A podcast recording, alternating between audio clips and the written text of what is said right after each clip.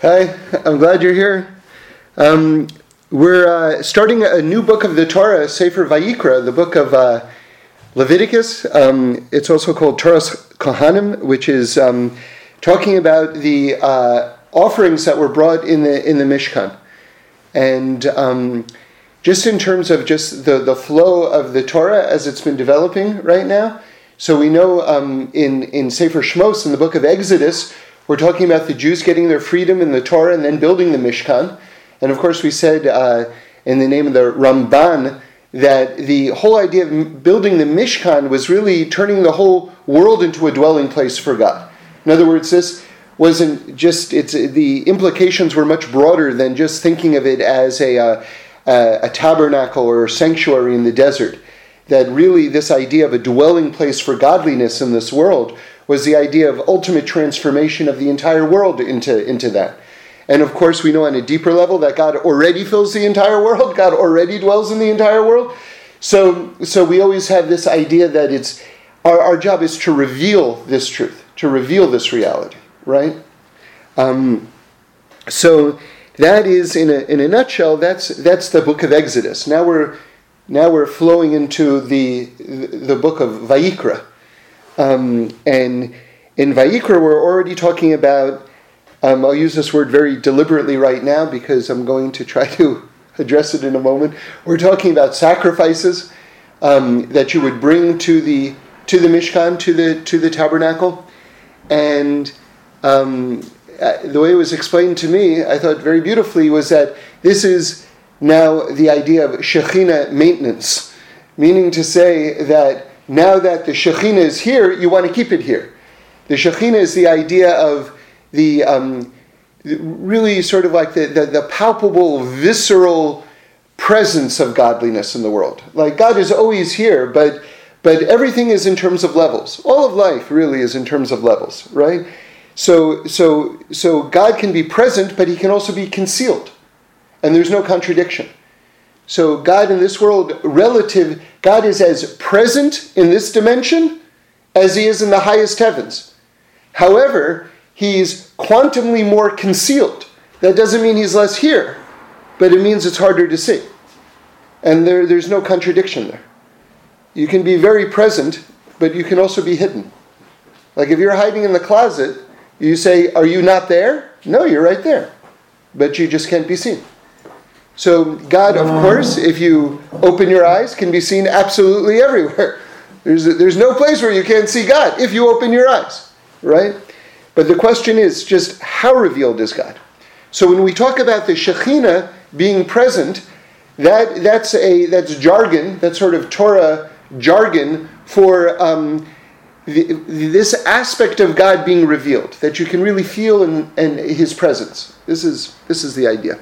So, so, this, the, the degree to which God is revealed, it goes up and down in this world. Um, imagine if you're in a, a home with a lot of anger, where every, everything you say is the wrong thing. Everything you say, everything you do is the wrong thing and elicits yelling from the other person. That's a very scary environment. Now imagine you're in a house that's filled with love, where you know you're encouraged and and nurtured. So in one environment, it's you know it's you don't feel the godliness. In another environment, you very much feel the godliness. Right? So depending on how we are, because we are emissaries of this consciousness as well. Um, how much godliness is flowing through us, how much revelation of God's presence in this world is flowing through us to the extent that we're understanding and kind, then people feel God in the world more. To the extent that we're angry and vindictive, then people feel God in the world less. So, so you see, the degree of revelation of godliness is, is, goes up and down. But God's presence, the amount of godliness in the world never changes. God is 100% saturating all of reality, but the amount to which we perceive Him goes up and down. So this is the idea of the Shekhinah going up or going down, right? Okay. So now this gets back to Vayikra, because you know, the way Rabbi Green said it once so beautifully was that every romantic movie has the same plot line, basically. Boy meets girl, boy loses girl, boy gets girl, and then the movie ends, right? Usually with a wedding, and then the movie ends. That's it. So I heard Rabbi Green say one time, I want to know what happens next. like, okay, now that you have each other, how do you live with each other? Right? Because we know that this is a big challenge, you know? Like, first of all, it's a challenge just to find the other person. But once you do that, how you can have a successful living together is, is not an easy thing, you know? So Sefer Shmos, the book of Exodus, ends basically with the idea that we've built a home together. Right? That's the completion of the Mishkan. We've built a home for godliness in the world. But now we have to keep that relationship going. So that's the idea of, again, Shekhinah maintenance. Now we have to keep the relationship alive, the marriage going. So, so how do you do that? How do you do that? And so I told you that I was going to try to address this word, and now I want to do it. And, and this, now we're getting more to what I really want to say. So, a lot of people use this word, and you see it in Torah books and things like that. And I'm, I'm not, um, I'm not criticizing the uh, authors because the authors are doing great things by putting out these works and everything like that. But, um, but I do want to zero in on a word uh, the translation of a word that I think does a lot of damage and, and undermines a lot of the concept that the Torah, I, I, I feel, is saying. And that's the word, um, so in Hebrew we use the word korbonos.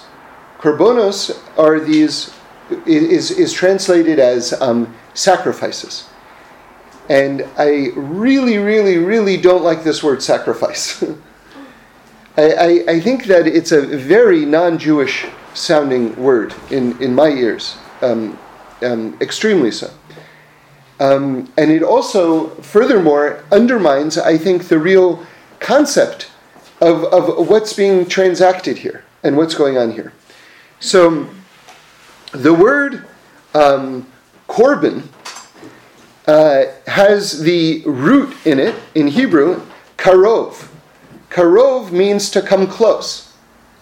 So the word that's translated as a sacrifice in Hebrew actually means an act of coming close. So let's let's sort of like weigh the, the merits of these two words for a moment to, to show you how how off the, the, the concept is being uh, translated. When I sacrifice something, I take something that I really want and, and, and, and I, I lose it. It's a sacrifice. Not only that, but the concept is, is that if I do something wrong, then the, then the Torah is telling me I have to be, bring a sacrifice. So, in other words, here's how I would understand it, just in terms of just who I am. I would say, oh, now I'm being, if I do something wrong, I'm being penalized and the penalty is I have to give up something that I don't want to give up. Now, let me ask you this what type of relationship does that create? I did something wrong, and by the way, you should know it's not that I did something wrong deliberately. I did something wrong by accident. Because if a person, say, breaks Shabbos, and they do it by accident, then they bring a korban. If they did it intentionally, they're not allowed to bring a korban. In other words, if it was an act of open defiance, there is no sacrifice that's brought for that. If a person just made a mistake, then, then that's something that you bring a sacrifice for. Okay? So now let's go back to this conundrum. I did something by accident. And now I'm being penalized and I have to give up something that I don't want to give up. To me, that creates a very hostile relationship. Right? I mean, now let's return back to the Hebrew word, right? With the, the word that the Torah is actually using. You would bring a korban. A korban, again, the root of that word is karov, which means closeness. So I did something by mistake, right? I, I forgot your birthday right? I forgot our anniversary, but I, I didn't mean to. I'm not trying to insult you or hurt you. I just forgot. It happens. People are human beings. So I forgot. And now, so in forgetting, what did I do? I distanced myself from you on some level, right? Because, you know, you wanted to share that moment together. That was an important moment. So I, I forgot. So in doing, in forgetting, I distanced myself from you. And so now what is required to fix that distancing? An act of closeness. So, so, so that's, that's what the, that's what the, the uh, are. These are, these are acts of closeness to repair a distancing in the relationship. Right? And now, if you want to express an act of closeness, then that takes giving something from yourself, right? You have to do you have to go a little bit above and beyond. That's how you make yourself closer with someone, right? You you you give more of yourself. So this idea of the offering is you're giving more of yourself in order to show how important the relationship is. And and God gave us that. Now again, it just we always have to think of all of the mitzvot as um, as as as as a relationship with God. In fact, the word mitzvah, um, the root of the word mitzvah means to bind or to tie, right? And another epically horrible translation, it's mitzvot are translated as commandments, right? Which again establishes this idea of a dictatorial relationship between God and his creations. The dictator is commanding you to do X. Now, again, what type of relationship does that create? Now remember, we have many facets, many paradigms in terms of understanding our relationship with God. One is, and, and you, you find them all over Tanakh. You have father and child, you have king and subject, you have mother and child, you have best friends, you have in Shir Shirim, you have lovers, right? And that, that paradigm is called the, the Holy of Holies. Rabbi Akiva called that paradigm the Holy of Holies, to be in that type of intimate type of relationship with God, right? But if you just see it through the lens of commandments, right? I mean, there's a place for that concept. But for that to color and define your entire concept of who God is, is to completely misunderstand what, it, what this world is all about and what you are all about and what God is all about and what we're supposed to be doing is all about. So, so a relationship has to be maintained. That's, that's the amazing thing about a relationship. And it's an evolving it's an evolving construct. You know my, my father one of the things that he would say in, in terms of therapy he said he said relationships are like house plants if you don't water them they die and i love that because of the utter simplicity of that you know if you have a plant and you never water it, it dies. It's so simple. And that's a relationship. A relationship requires an involvement. And the, the beauty of living a Torah life is that God has constructed this roadmap of how we can be in this incredible, loving, best friend, ultimate relationship with Him. You know, can you imagine? It's sort of like, um, like, like, and it's filled with surprising things. Like, you know what? Every sukkah bring me a bouquet, a bouquet. And you know what the bouquet should be? It should have four species to it a lulav, and Esrog, Aravim, and Chadassim. Right? It's like, oh, okay, now I know. I bring a bouquet to God on on on Sukkot, right? You know what? On on Rosh Hashanah, let's go to a concert together. I want you to play the shofar for me. right? Every Shabbos, you know what? Let's light candles and have dinner together. I mean, you have here like this beautiful outline for a relationship. It's an, it's an amazing, beautiful thing. It's an amazing, beautiful thing. And that's what all of these, all of these um, parshas about the Mishkan in terms of the acts of closeness, right? The korbanos, the, the, the, the acts of closeness that we're supposed to bring, that are going to go into great detail, like which which animals and which thing, what, the specifics, right? Don't don't lose the headline in the details, right? Because these parshas are filled with details, but don't lose what the headline is. The headline is maintaining a relationship. And, and, and every one of these things can be applied to our own life, you know? Because look, if you do one thing that's a little bit off in terms of your relationship, and then you bring the exact same answer as when you do something else which is radically different, something's a little bit off. You know what I mean? Right? So, you know, if you, um, you know, every every different situation requires a different response.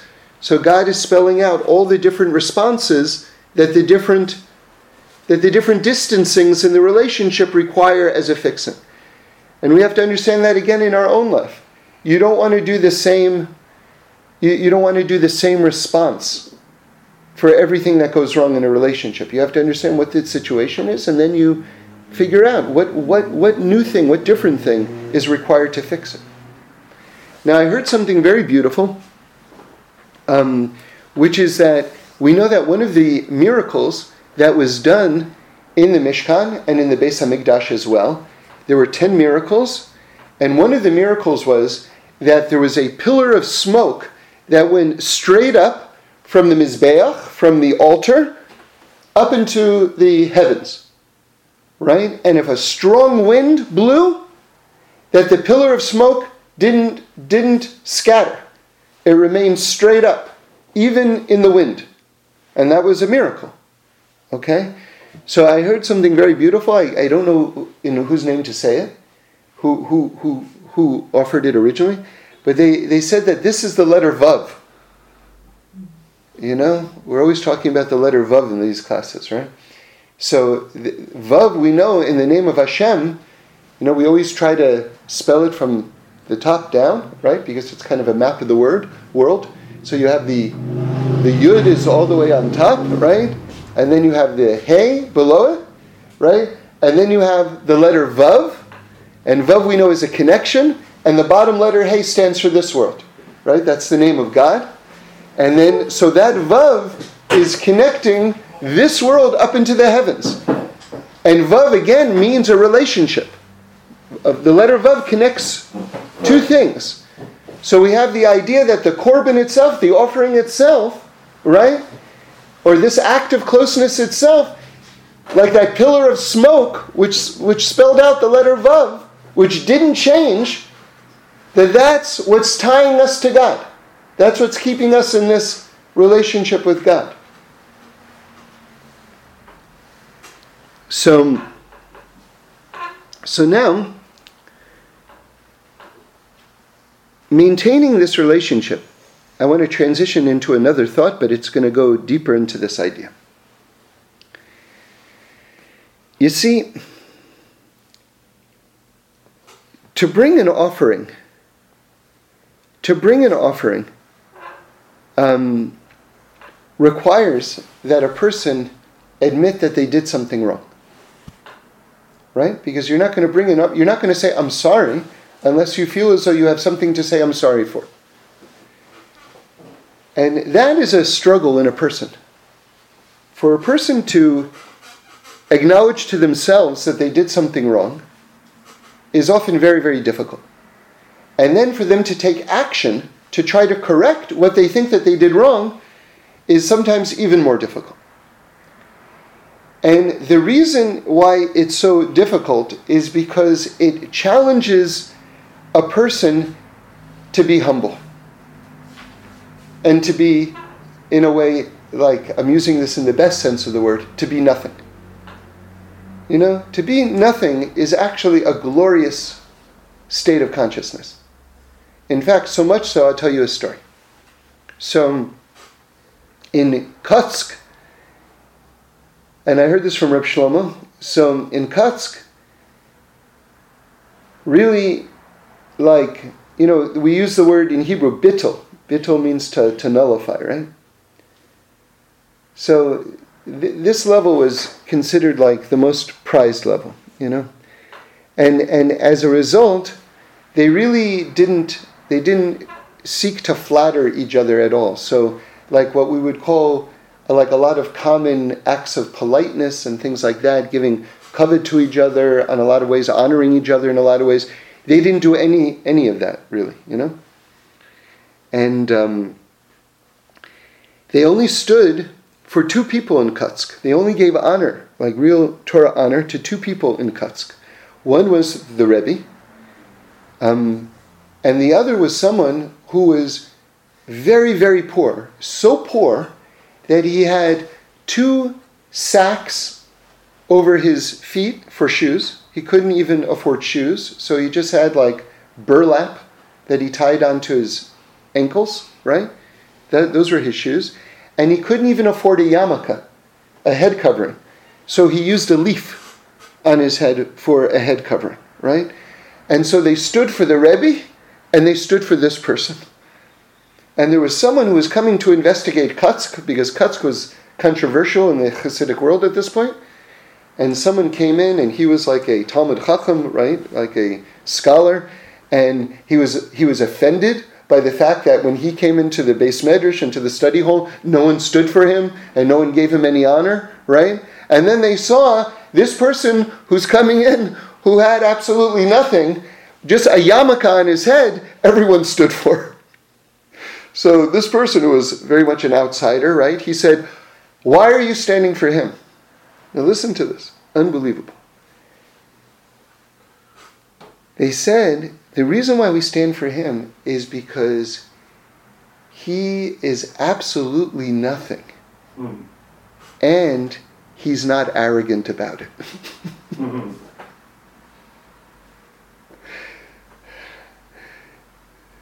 This person is really, you see, you have to understand the Yetzer Hara, the evil inclination, will try to attack any level. Even if a person decides that they're humble, right? Then you can actually be arrogant about being humble. This is how phenomenal the Yetzer Hara is. Right? And, and the Kotzker Rebbe says in another place that every mitzvah requires an act of kavana beforehand. Meaning to say, even before you say a blessing. And I heard Rabbi Graydon say something so beautiful. All you need to have kavana before you say a blessing, holy intention, is one second. Or literally just one second before you say a blessing, if you just think, I'm about to say a blessing, you'll, the way you'll say that blessing will be substantial, quantumly different. If just one second before you just say to yourself, I'm about to say a blessing. Everything requires kavana, some, some thought. You know, Reb Leibele Eger, one of the great Hasidic masters, about a hundred years ago, right? He was best friends with Reb Tzadok of Lublin and was in Kutsk and, and in Ishbitz, um, even more so. Um, so, so uh, Reb Leibele Eger was a mohel, right? He would do circumcisions.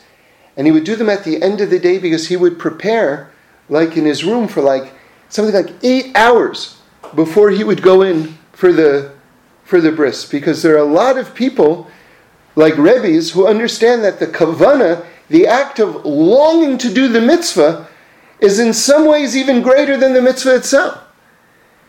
So if you can combine the two, like really be absolutely longing to do the mitzvah, then the mitzvah that you do is like it's like unbelievable, you know? So, so the Kotzker Rebbe says every mitzvah requires some holy intention beforehand, except being humble. Because imagine someone says, says, says that right before you're humble, you say, I am about to do the great mitzvah of being humble. And then, and then, and then you act with humility. That's such arrogance. It's riddled with arrogance. Excuse me, I'm preparing myself to be humble. Can you, can you just wait outside for a moment? I, I have to concentrate.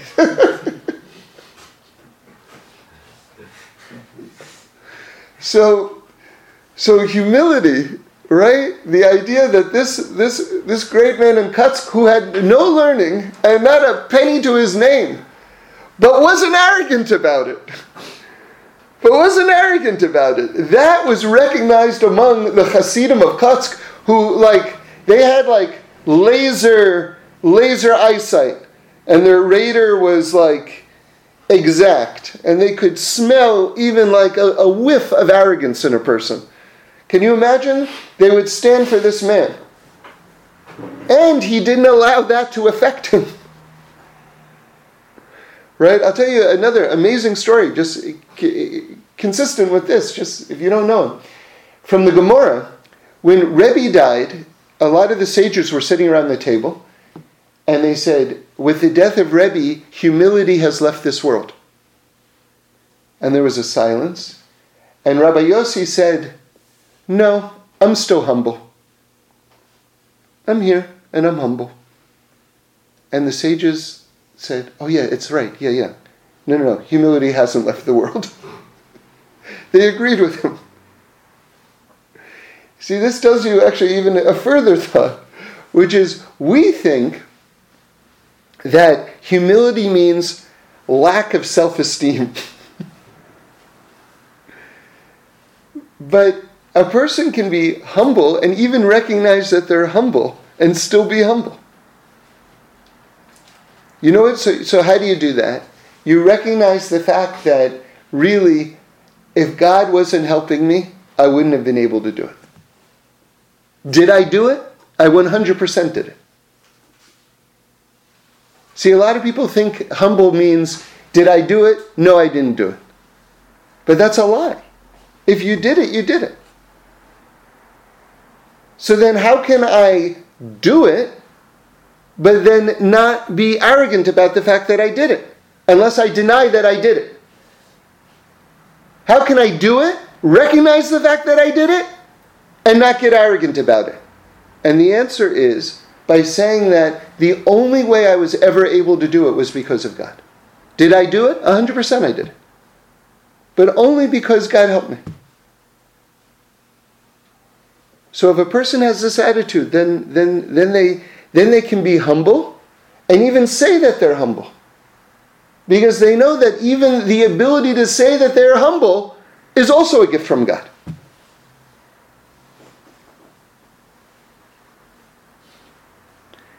Okay, so now I want to get into this next idea, which is about humility. And um, there's a medrash that uh, I'm sure you all know. It's a classic medrash, very famous. You probably heard it when you were a child. But I want to approach it in a slightly different way. It was strange. I was just kind of driving this week and I wasn't even thinking about this medrash, but this medrash popped into my head. I don't know why. And then an explanation then came right after. So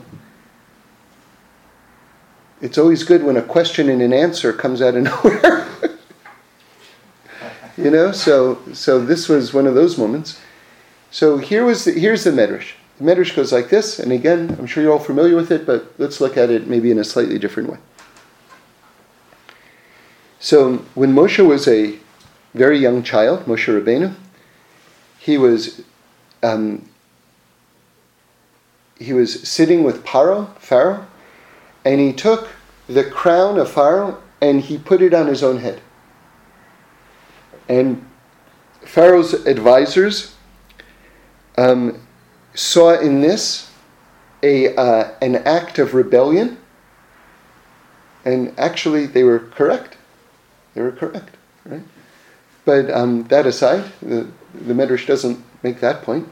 The Medrash says that the advisors of Paro um, recommended that Paro kill the child, kill Moshe right away, because he was someone who was going to rebel against the king. And um, Yitro, right? Yitro, who is going to later in life become Moshe's father-in-law, right? Because Moshe is going to end up marrying Yitro's daughter, but Moshe is still a baby here. Yitro says, no, don't kill him because it could be that the child really doesn't know what he's doing. He's so young, he doesn't understand the significance of this. So give him a test. Put some gold coins over here, which I guess are shiny, right? And put some coals here and see what she reaches for. And if he reaches for the gold, then you know that the child does have understanding. Right? And then, which means that his taking the crown and putting it on his head has significance.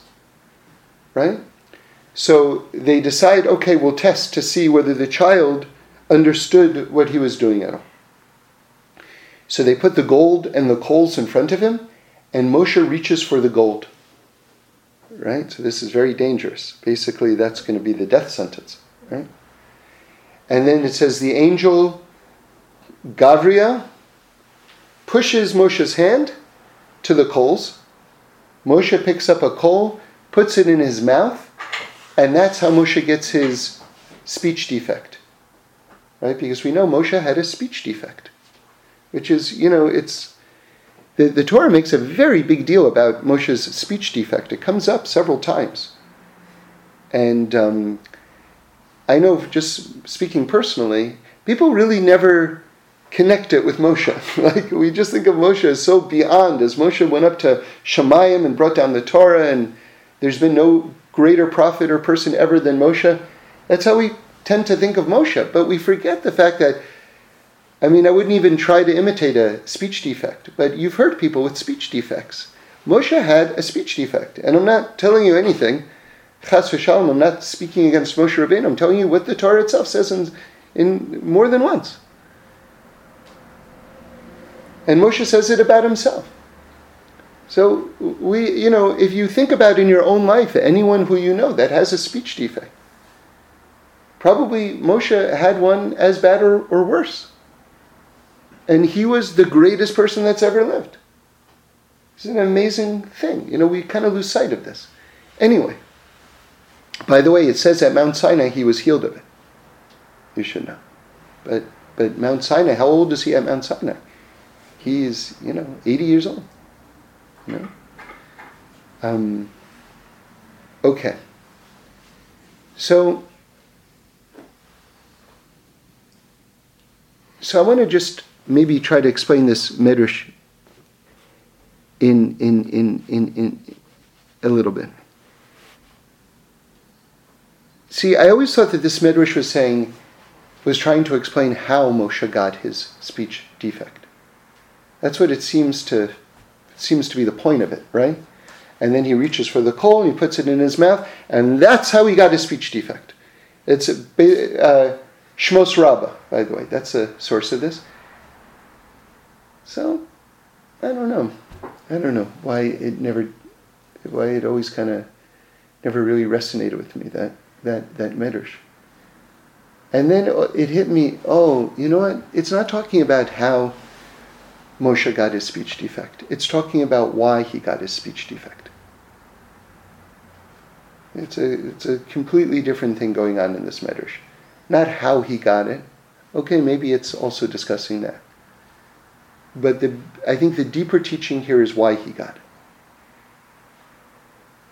So, so on the on the most simple level, it was to save Moshe's life right? So that's why he got it, in order to save his life. But, but I want to say something maybe a little deeper.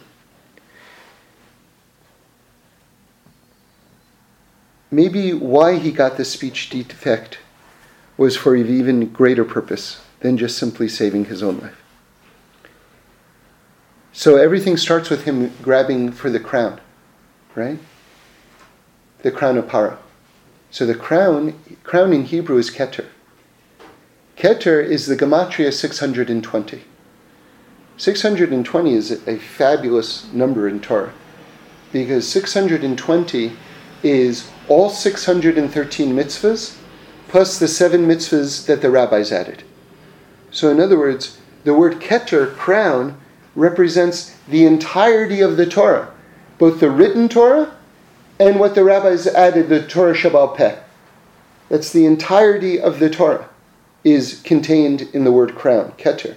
Not only that, but as the Baal HaTurim points out, 620 is also the number of letters in the Aseret Dibros, the Ten Commandments, which we're told contains the entire Torah. So do you see what's contained in this word, keter, crown? And we know Kabbalistically, when we talk about the, the dimension, the sphere of keter, keter is the top of the top of the top of the top. Right? As you know, a crown sits above your head. So we're talking about the highest reaches of heaven. So Keter really represents Torah in the most in the fullest way. So what was Moshe Rabbeinu doing? He was reaching for the Torah.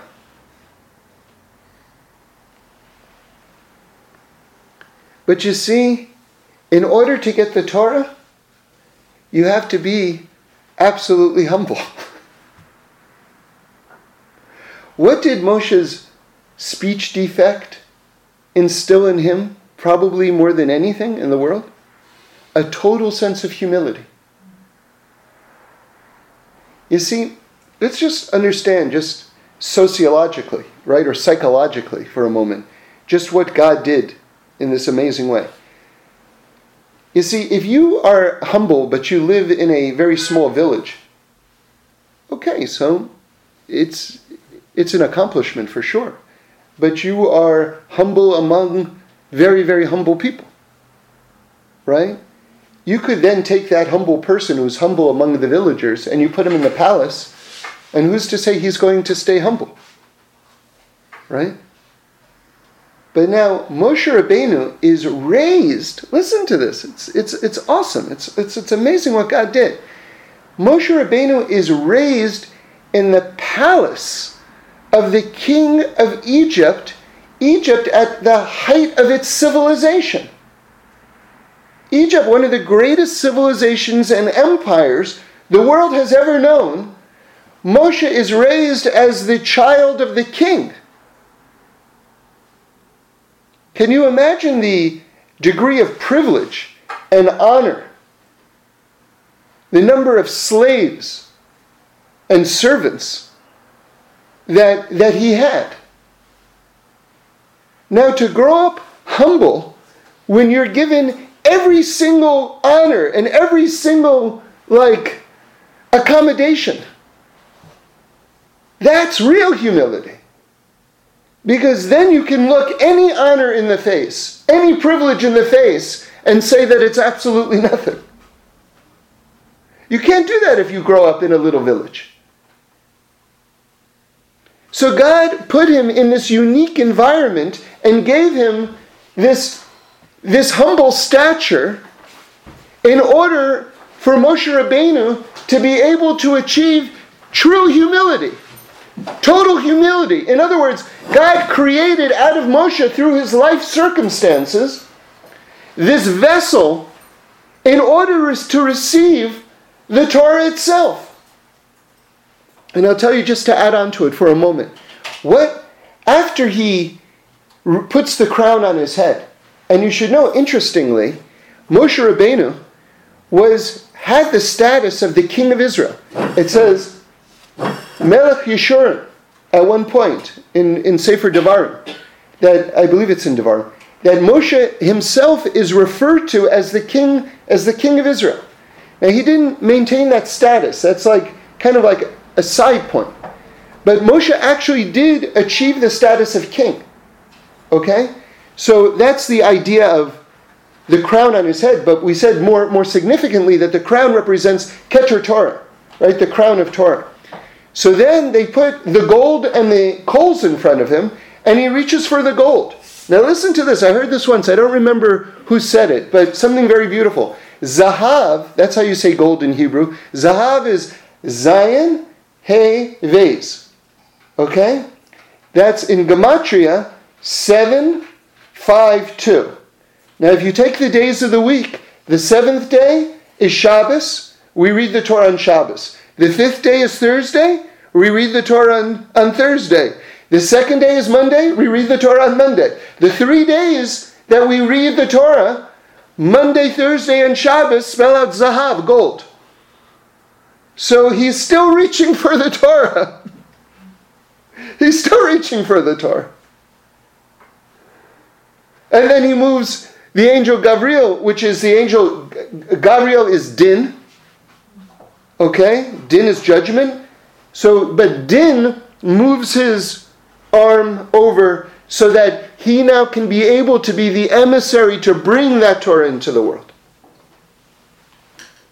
Now, the implications of this are very, very big. So now, hopefully, if you've been following what I've been saying, now we've looked at this medrash in an entirely different way. Not how did Moshe get his, de- his speech defect, but why did he get his speech defect? Why? Why? So now he's this incredible vessel of humility. Growing up in the palace of the king, a vessel of humility, which is an unparalleled unparalleled vessel of humility, right?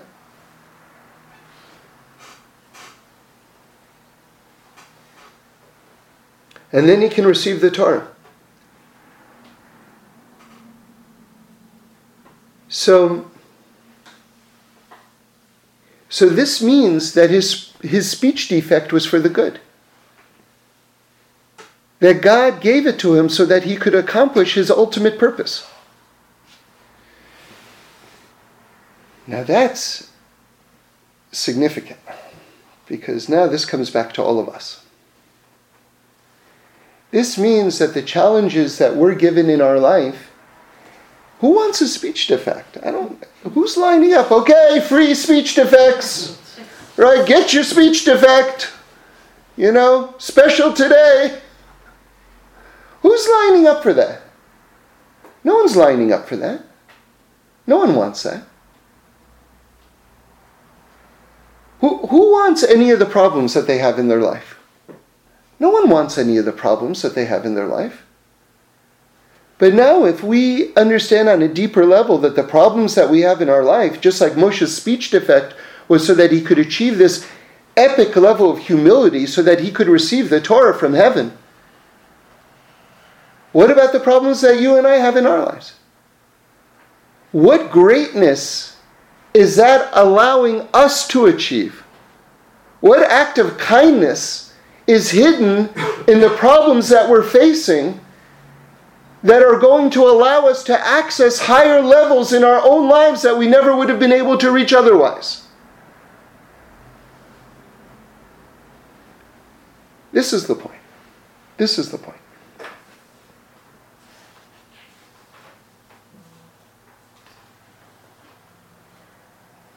So let's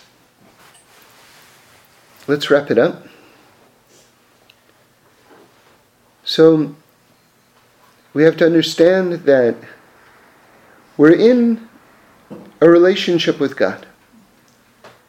And, um, you know, I've often described this class or this series of talks as um, couples therapy between us and God, right? Because we're in a relationship. We're in a relationship. That's that's the essence. And we have to understand that and we have to treat it that way. That that all of our lives is an ongoing dialogue with God.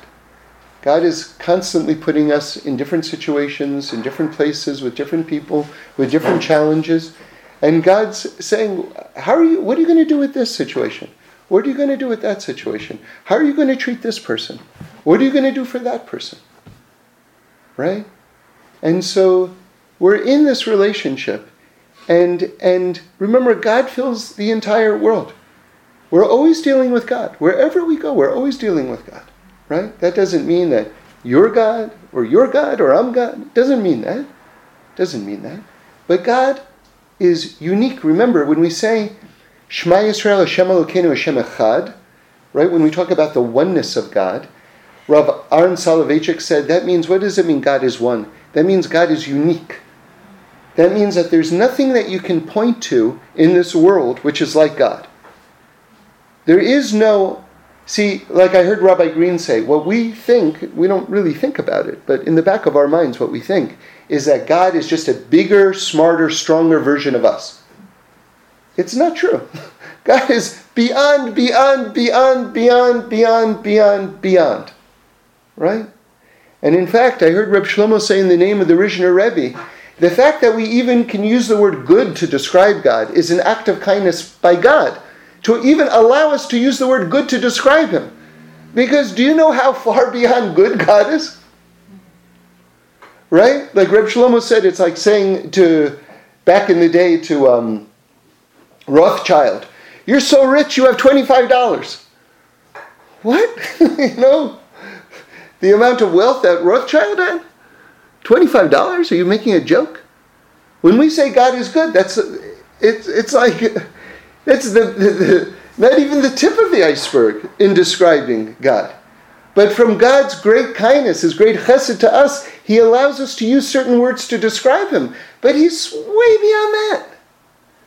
This is what it means Hashem Echad, that Hashem is unique, that there is no, there is no reference point for God. Right? So God can fill the entire world, and we can be interacting with Him constantly, but these are just aspects, just aspects of Himself, right? And this is the concept of the relationship. And the idea that a relationship, right, like my dad says, that if you don't water a house plant, it dies. That to main, to have a relationship, you have to maintain a relationship. You have to you, you have to be active with it, right? And so it's all the more true with us and God. And, um, and that means that we make mistakes because we're human beings and we're not perfect. To be human means to make a mistake. You know, um, uh, Shlomo HaMelech, King Solomon, right, the wisest man, said that the definition of a tzaddik, a tzaddik is someone who's a righteous person, right? So if you ask me what's the definition of a tzaddik, I would probably tell you someone who doesn't make a mistake, right? So I'll give you a much better definition from Shlomo Melech. Shlomo Melech says the definition of a tzaddik is someone who falls down seven times and gets back up. That means the definition of righteousness is not that you never make a mistake. The definition of righteousness is that you constantly get back up and rededicate yourself. You know, the Chozeh of Lublin, the seer of Lublin, one of the greatest, most exalted of the Hasidic masters, every day he would get up and he would say, Today I'm going to be a tzaddik. Today I'm going to be a tzaddik. Every day he would say this. Can you imagine? I mean, he's one of the greatest tzaddikim that ever lived. But if that's your consciousness about yourself, then you're finished. Right? You know, like the Baal Shem Tov said, someone who's good, who thinks he's good, right? There's no hope for that person. that doesn't mean not to have self esteem. Doesn't mean not to have self esteem. You have to have self esteem, but you can't consider yourself a finished product. Right? So if you're not a finished product, pro- if you're not a finished product, what does that mean? It means that you're going to make mistakes. And then if you make a mistake, don't be shocked. Because one of the barriers to humility, to fixing a mistake, is that I'm too shocked that I made a, mis- made a mistake. How could I have ever made a mistake? It's impossible. So I can't begin to fix the mistake because it's impossible that I made a mistake. But if you think of yourself as a human being, who's custom designed to make mistakes, then of course you made a mistake. Okay, so I made a mistake, and so it's a big deal. I made a mistake. I'm a human being. Of course I made a mistake. So then you can say, okay, so now what can I do to fix it? And then you're not making a barrier between you and humility. Right? Because you know you make mistakes from the beginning. You're never going to stop making mistakes. Okay. Okay, now I can be humble. And now I can start to look into some of the problems in my life and realize that maybe they're actually opportunities. Maybe some of the problems in my life are actually opportunities, just like Moshe's speech defect was the opportunity for him to be able to achieve the highest, highest heights, because he was able to access the Torah through his exalted humility. And again, we said, what is humility?